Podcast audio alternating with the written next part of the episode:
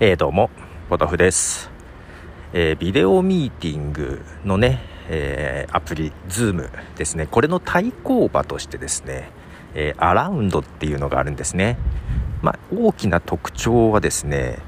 え画面にですね、全部映るんじゃなくって、自分の顔のとこだけ丸く切り抜いた形で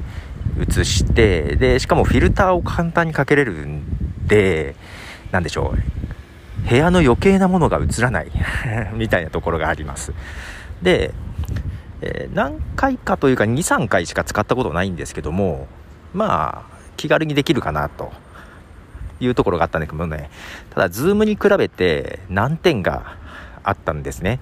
それが、スマホに対応していないっていうことだったんですよ。それが、まあちょっと久々に見てみたら、えー、いつの間にか、スマホアプリが出てましたよ。はい、スマホに対応したみたいです。これでちょっと使いやすくなるんじゃないかな。でね、なんか機能もちょっといろいろ増えてたっぽい感じがあります。で、面白いのが、えー、ビデオミーティング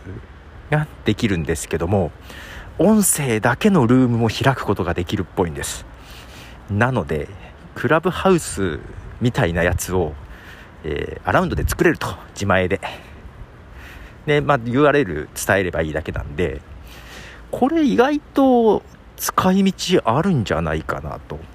まあ、ちょっと同時に何人までできるのか。確か、ビデオは同時に何人だったかな？30人だっけ？あれ ?6 人だっけ？全然違うけど。音声がどれぐらいいけるのかとか、ちょっとまだしっかり見れてないですけども、ちょっと iPhone アプリも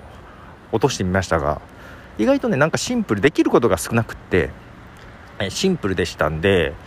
これ人に案内するにも案内しやすそうだしもう完全に Zoom はとりあえず私有料版解約したんですけど うん、Zoom はもういいかな。まあ仕事ではね使うことあると思いますけど、えー、断然スマホアプリが登場して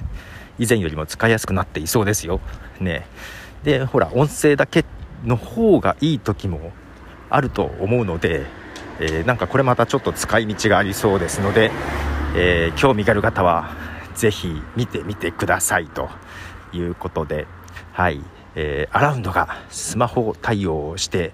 音声だけの配信もできるようになってましたよということでポトフでした。では。